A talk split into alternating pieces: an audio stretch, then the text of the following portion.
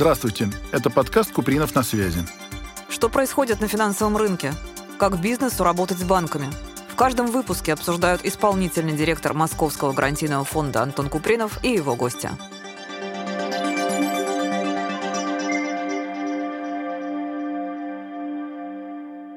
Добрый день, дорогие друзья. С вами исполнительный директор Московского гарантийного фонда Антон Купринов. И с нами мой гость, бизнес-консультант Роман Дусенко. Раньше Роман работал на руководящих должностях в банковской сфере. В Росбанке, ОТП-банке, Инвестсбербанке. И мы с ним здесь коллеги, потому что я тоже бывший банковский работник. Я думаю, что это придаст нашей беседе особый интерес. Здравствуйте, Антон. Очень рад. Большое спасибо, что пригласили. Надеюсь, наш разговор будет интересен. Мы постараемся затронуть какие-то наиболее важные сегодня для всех темы.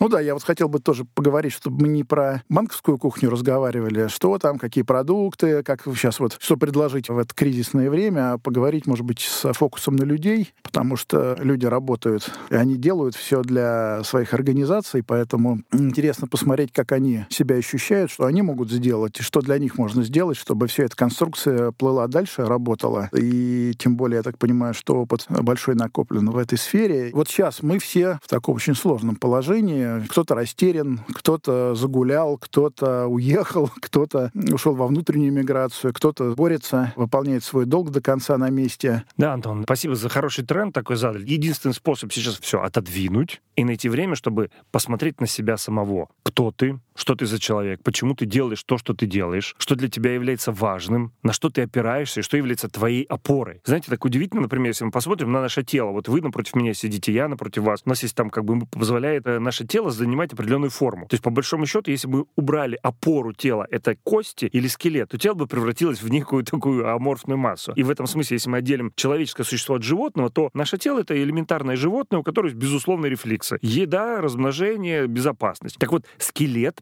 позволяет человеку выполнять безусловные рефлексы. Точно так же наша психика. Есть некие базовые вещи, называемые ценности человека. Они позволяют человеку проявлять свою личность. Так вот, первое, с чего нужно начинать, любому, с чего бы мы ни начали, это попытаться ответить себе на вопрос, а что для меня является важным? В чем я могу найти в этой ситуации для себя опору? Когда человек для себя опору найдет, встав на нее, оценив, что он делает, он может попытаться помочь другим, именно команде своей, найти опору в себе самих. И когда вот эти их опоры, они уже начнут о чем-то говорить, тогда можно выстраивать командное взаимодействие. Потому что в любом случае, приходя на работу, вы завтра, там, сегодня, после нашего эфира пойдете на, в офис, завтра придете, к вам пришли люди, у которых работа — это часть жизни, но это не их жизнь. Они приходят на работу для решения жизненных задач, а не для того, чтобы быть там главным специалистом или еще кем-то. Это важно, это часть их реализации, но в первую очередь они хотят реализовать свои личные задачи. И вот, вот это вот сочетание понимания себя, их и вместе дает возможность тогда уже найти общий язык, на основании которого они будут выполнять и задачи организации. Видите, как любопытно прошлый мой собеседник, он тоже эту тему затронул, он так сказал, что а я вот считаю, если человек приходит, начинает меня спрашивать, а как вот так я должен тут встраиваться, чтобы у меня и другая жизнь была, кроме работы, я считаю, что он мне менее интересен уже, потому что пока тебе 25, у тебя отпуск должен быть 3-4-5 дней неделя, а вот уже две недели после 35 и полноценный месячный, когда тебе будет уже там за 40. Я могу только пожалеть этого руководителя, потому что он явно не понимает теорию поколений. И здесь нам тоже важно делить, что команда — это неоднородные люди. Мы с вами примерно одного возраста. Мы те, которые будут работать 5 дней в неделю даже в нашем возрасте. Потому что если у нас будет какая-то цель и мотивация, мы будем это делать. Но особенность поколения X, Z и Y, которое сегодня, мы говорим, что это люди, у которых ценности другие. Для них ценность — текущий момент. Если обратили внимание, то до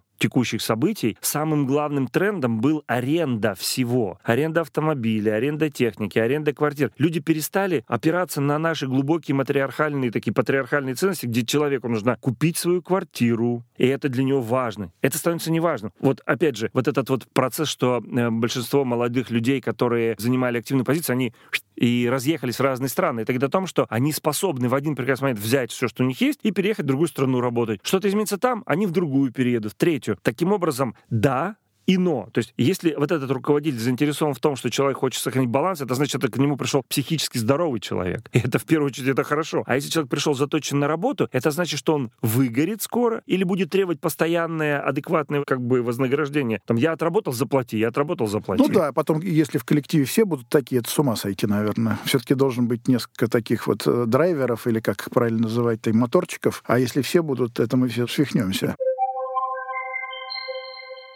А вот вы как, Роман, думаете, вот согласно моему характеру, я вот не очень люблю, когда мне постоянно меняются лидеры команды и так далее. Мне вот комфортно много лет работать с одними и с теми, при условии, конечно, что они не теряют интерес, не теряют навыки, цепкость и так далее. Или вот эта смена частая нормальная история? Um, Или кому как комфортно? Опять же, возвращаемся к теории поколениям. Первая причина, по которой могут mm-hmm. быть частые смены, потому что современные руководители от 30 до 30, им нужна смена картинки. Для них важно, как вы сказали, это карьерная лестница. Это раз. Второе. Устойчивость в карьере, с одной стороны, имеет и плюсы, а с другой стороны, имеет и минусы. Это застой определенный, да? Это значит, что сложился крепкий коллектив, в который другому человеку влиться достаточно сложно. Здесь, как во всем, здравый баланс должен быть. Коллектив должен меняться, где-то 20-30% процентов там, да, а остальные там 50-60, они могут быть крепким таким ядром, да. И, во-первых, опять же, что такое ядро? Ядро — это носители самых главных компетенций, знаний, навыков, без которых компания или тот подразделение перестанет существовать. А все остальные — это те, которые решают текущие задачи, операционную работу и потихоньку как бы становятся, набираются профессионалы этих старожилов, как бы. Поэтому, мне кажется, здесь и стабильность хороша, и, например, как мы говорили вот недавно про наших бывших знакомых, да, и смена тоже хороша. Мир очень быстро меняется меняется. И владелец бизнеса, действительно, это, наверное, стабильное лицо, а вот генеральный директор, его замы, это должны быть люди, характерные жизненному циклу организации, в которой она находится. И если там сейчас компания переживает всплеск, а на ней, условно говоря, финансовый директор стоит, который стал генеральным, вы понимаете, он будет все закручивать, угу. да? Или юрист. Или юрист, который вообще ни вправо, ни влево не даст шагнуть, да? А то эта компания и не проживет этот э, подъем. А если на ипаде спада, тогда, наверное, нужен вот какой-то человек более консервативный. Здесь я считаю, что вот первую очередь, кто должен сам образовываться, так это владельцы, чтобы не попасть в заложники как раз предпринимателей, для которых вы и работаете. Для них, мне кажется, вот это очень важно понять, что они отвечают за всю свою компанию, и они должны понимать, что с ней происходит. А для этого они должны иметь стратегическое видение и понимание, где они находятся сейчас. А стратегическое видение — это исключительно их прерогатива. А где сейчас — это задача их правильной команды, генерального директора и минус один руководителей по направлению, которые дают обратную связь этому собственнику.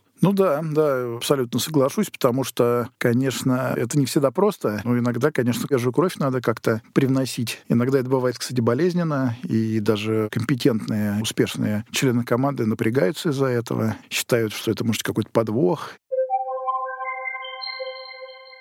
ты должен постоянно реагировать на изменения. А это значит, ты должен, а, уметь управлять изменениями, принимать вызовы и вести команду в рамках текущих изменений, управляя их стабильностью. Да, как я, опять же, говорил, что в текущей ситуации, несмотря на всю нестабильность вовне, сотрудник, придя на работу, должен видеть в вас абсолютный островок стабильности. Он говорит, боже мой, ну хотя бы шеф, там, у него все в порядке.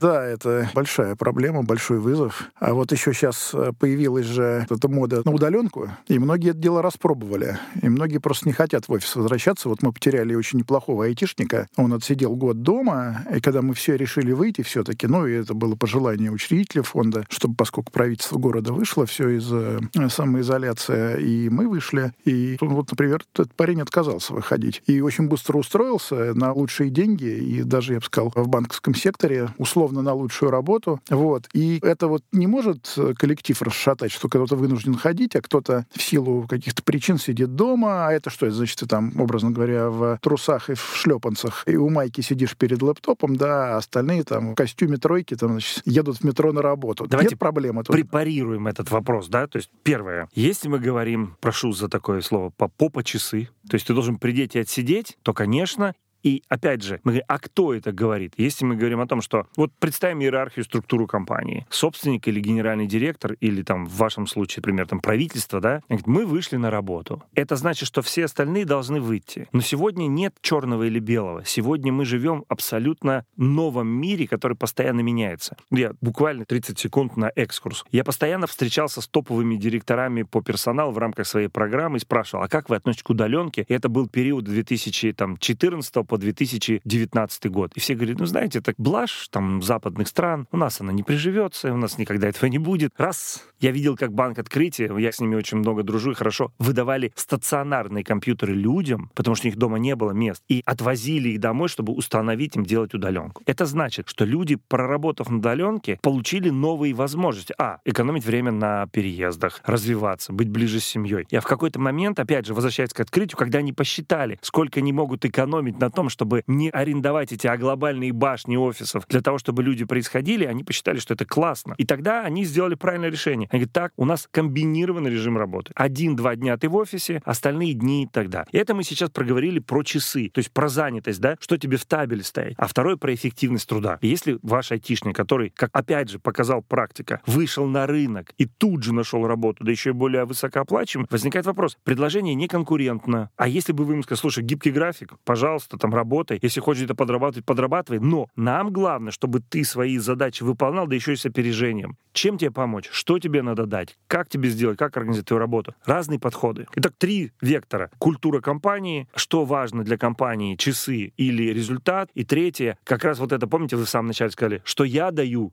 сотруднику и что я ожидаю от сотрудника. И вот здесь получается явный перекос, что я от него только требую, ничего ему не даю. Ну да, да. Но меня просто тут больше беспокоит, ну, потому что кто-то в коллективе тоже, может быть, хочет сидеть дома, а приходится ходить на работу по ряду обстоятельств, да, и вот это может быть... Хотя где-то да, где-то нет, но кто-то позавидует, и здесь же, приревнует. Же, да, а здесь же опять же вопрос. Вернемся к тому, что мы говорили, ценности человека, да? Этот человек, который сидит и ревнует или завидует, или еще что-то, он явно некомпетентен компетентен в своем сегменте, потому что если бы он условно вышел на рынок и сказал, я хочу посмотреть, сколько я стою, оцените меня. То есть это значит, что он просто боится за возможные изменения. То есть его лучшая ситуация — стабильность, просидеть до пенсии, отсиживать часы, неважно за каким же. А если он активный, мобильный и э, знает себе цену, то он значит, ага, меня не устраивает что-то. И как раз в поколении современном вот этот порог неустраиваемый, он очень чувствительный. Стоит один раз накричать на такого человека, он завтра не пойдет на работу. Потому что для него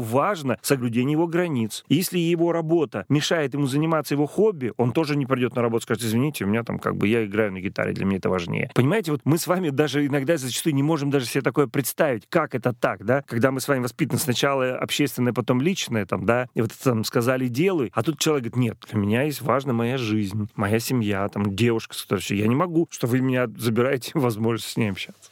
Не, ну правда, да, правда, потому что единственное, что действительно это адски тяжело. Да. Все это, конечно, для руководителя реальная проблема, все это продумать и где-то где больше знать, чем Первый идее, признак знаешь, да, банковского сотрудника — знать своего клиента, а первый признак успешного лидера или руководителя — знать своих людей. У меня был случай однажды, я приехал в одну очень крупную французскую компанию, выключателями которой вы все пользуемся, э, в завод. И там их менеджмент, и там я вызываю, как-то у нас было такая говорю, кто ваш подчиненный? Вот. Ага, вот, например, я француз, а вы, допустим, допустим, там как бы сотрудник этой компании. Я говорю, ну хорошо, как его зовут? Он говорит, Антон. Ну, прекрасно. А как зовут его жену? А сколько у него детей? А как часто вы видите? До 10 часов вместе проводим. А как вы можете управлять человеком, которым вы не знаете ничего о нем, как о человеке? Да? Там, что он любит, чем он увлекается? Вот как раз это и есть та самая задача. Да, да. Ну вот, к сожалению, не так много руководителей, которые так вот э, Давайте им порекомендуем да. просто сегодня посмотреть на своих людей. Если я кого-то не знаю, пойти и просто с ним хотя бы чай попить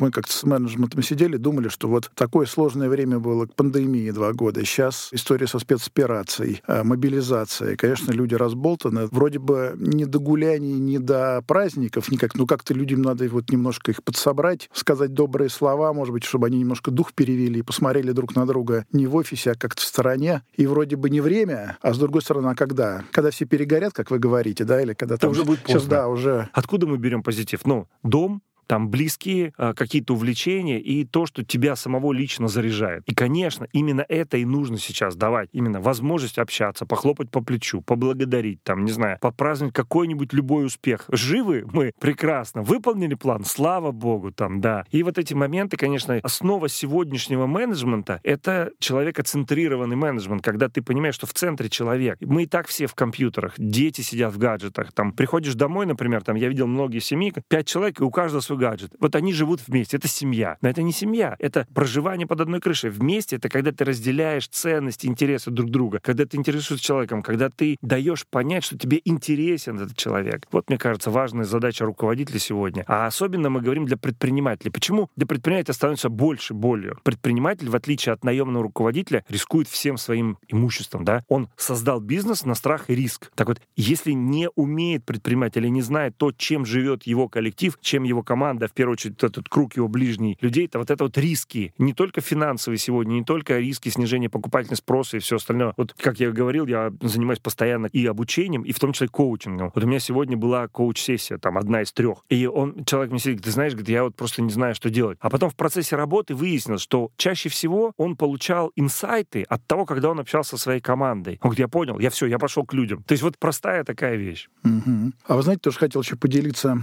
э, такой, может, проблемой, может, вы как-то прокомментируете а вот на фоне событий этого года, ну, поскольку у нас финансовая организация с финансовыми функциями, есть, конечно, такие подразделения, похожие на банковские, аналитические, где работают аналитики, это люди, ну, скажем так, и дорогие, и их долго учить, и они как бы всегда себя уверенно чувствуют на рынке труда, потому что их э, не так просто найти и так далее. И вот сейчас мы столкнулись с историей, что девчонки там, как говорится, политика политикой, но декрет они уходят, как Жизнь обычно. продолжается. Да, и абсолютно правильно делают, потому что откладывать это дело не надо никогда. Это я всегда их в этом плане поддерживал. Вот. А парни молодые, они как бы под риском э, ухода в армию. И многие разные решения принимают. Вот. А это вот реально критический участок. И вот мы сидим, думаем, говорю, а какие варианты? Брать людей постарше. Получается и женщин, и мужчин. Что, кстати, хорошая новость для части рынка. Компания «Аэрофлот» первая э, взяла себе право, разрешила снова брать пенсионеров, стюардесс. То есть они женщины в возрасте, но они прекрасно общаются с людьми, все остальное. Но здесь, как всегда, опять вопрос комплексный, да? Я стараюсь сделать так, чтобы люди смогли продолжать работу у меня в компании, или я даю, ну, как бы им самим определять свое будущее. Но как вот в целом, что порекомендуете, как, в общем, персоналу, сотрудникам, людям пережить это время? Как себя, может быть, находить, какие объяснения, что-то, ну, уйти, например, в рок-музыку или, или, или, или в йогу, или заниматься семьей, или, наоборот, проводить только время на работе, или там комбинацию искать? Ну, понятно, что универсального Универсального ответа нет. Вернусь к тому, с чего мы начали. Опоры. То есть опоры человека — это то, на чем держится, условно говоря, наша крыша. Знаете, это устойчивое выражение, у человека крыша поехала, да? Это значит, какая-то из опор у него сломалась. Что может являться этими опорами? Первое — это мой социум. То есть те люди, которые создают для меня состояние «я живу в обществе». Мы живем в 20-миллионном городе, но реально наш социум составляет 30, там, может быть, 20 человек. А самый близкий социум — это там 3-5 человек. Первое — определиться с этим. Откуда я могу черпать поддержку? Я сам насколько я сам могу себя поддерживать. Это первое. А для этого нужно понять свои ценности, свои цели, свои задачи. То есть, знаете, вот три классических вопроса. Э, Священнослужитель в 17 году во время революции идет с храма и встречает рабоче-крестьянского э, из э, войска рабоче-крестьянской армии. Он на него штык направляет и говорит, ты кто? Куда идешь и зачем? Он говорит, я тебе буду гривенник давать каждый день. Останавливай меня и задавай эти вопросы. Да. То есть три больших вопроса, которые позволяют человеку действительно ответить. Честно, сам с собой. Закрылся на час в комнате, вышел куда-то в парк, взял ручку, листочек. Ответь. Посмотри от твой социуму. Первое, мы начали с этого. Что я даю и что я получаю. Насколько людям комфортно со мной и насколько они получают то, что от меня ожидают. Первую опору мы построили. Я и моя семья. Вторая опора — это реализация в жизни. Для нас, для всех пока большинство реализации это либо бизнес, либо найм. Для предпринимателя это то его дело, для нас, сам, условно говоря, там найм или самозанятость. Что я делаю? Насколько я реализовался в этой работе? Насколько я хочу, насколько она мне интересна? Могу ли я продвинуться? Что мне делать? Оставаться или уходить там, открывать какое-то параллельное дело? Вторая опора. Третья опора, там, дети. Четвертое, увлечение. Пятое, так далее, так далее, так далее. Знаете, я предлагаю, вот говорю, возьмите лист бумаги, нарисуйте такую дольку апельсина, если вот его разрезать. Там же много долек. Постарайтесь найти как можно больше тех опор, которые дадут вам состояние уверенности. Ну, не находите вы себе здесь место, понимаете, что все, ничего колбасит это, это да? Ну, попробуйте представить, вот на секунду, вы переехали в другую страну. С чего там начнете? Как будет там ваша жизнь? Ведь в самом, не знаю, в самом сладком сне, загаду всем гадалкам или чудотворцам, или там, не могли придумать, потому что иностранные конкуренты уйдут с рынка. А вот оно, пожалуйста, вот там, сидишь среди вместо Starbucks кофе, Stars кофе, вместо там Дональдс, там, условно говоря, вкусная точка. Человек, который получил 800 ресторанов в России, об этом, наверное, в сладостном сне не мог мечтать, а стал миллиардером, наверное, да? Возможно, меня сейчас могут там наши слушатели закидать помидорами и говорят, ну какие сейчас возможности? Для каждого свои. Для кого-то действительно их нет. Единственный способ найти себя в чем-то другом. А для кого-то действительно могут быть возможности. Мир очень неоднозначен, и вот эти события, это черные лебеди, которые постоянно прилетали, о которых мы с вами не знаем, но все равно действительно вот эти опоры базовые, если на них опереться, то можно уже как-то, по крайней мере, жить. Знаете, в самом начале, когда все это происходило, мне много компаний просило, чтобы я с ними пообщался, с работниками. У нас была очень простая задача. Задача. Горизонт планирования — день. Вот я прожил день, слава богу, все хорошо. Там, что я делаю до того, до чего могу дотянуться рукой. Там, кого я должен поддержать? Себя и своих близких. Там, что на работе? Пришел, честно отработал, ушел. Ну, вот такие базовые вещи, которые вот в те периоды, когда совсем плохо, но еще, конечно, очень помогает общение. Человек создан как социальное существо. Мы создаем и узнаем друг друга через общение друг с другом. Поэтому только вот общение друг с другом, с близкими тебе по духу людьми. Ну да, это вот то, что я пытаюсь детям объяснить. Говорит, что вы ждете-то каждый раз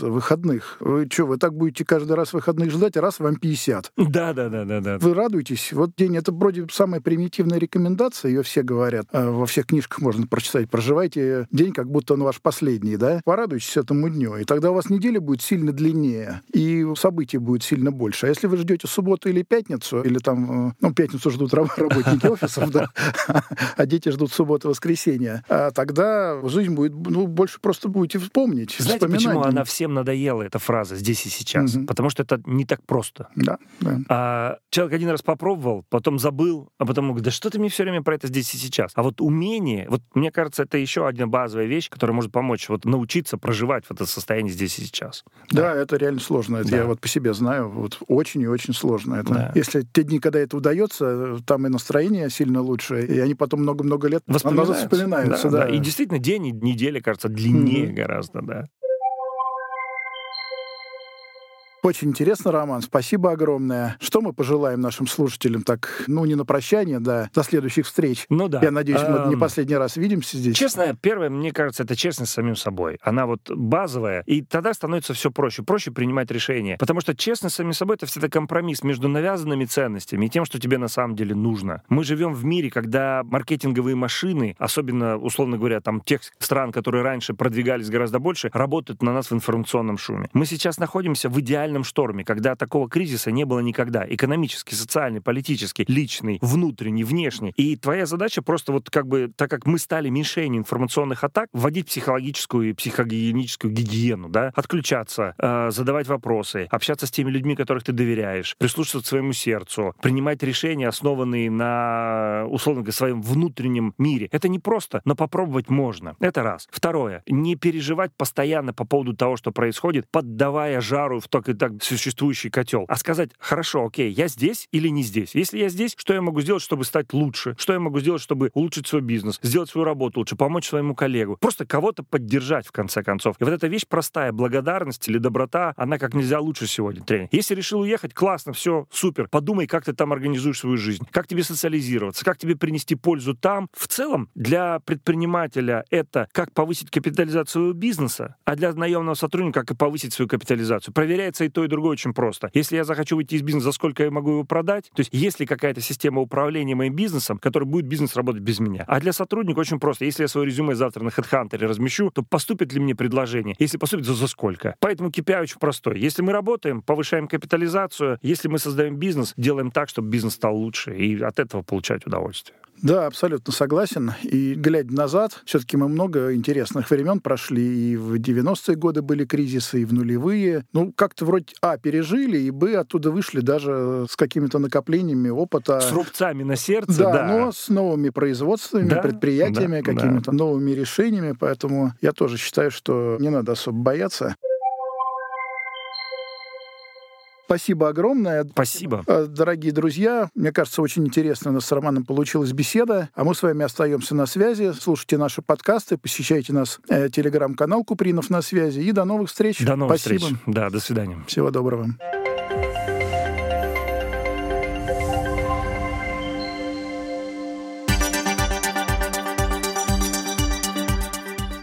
Где предпринимателю найти деньги на свой проект? Что происходит на рынке кредитования? Как компаниям малого бизнеса достичь финансового успеха. Реальные кейсы и профессиональные эксперты в моем подкасте «Купринов на связи». Подключайтесь, подписывайтесь и будем на связи.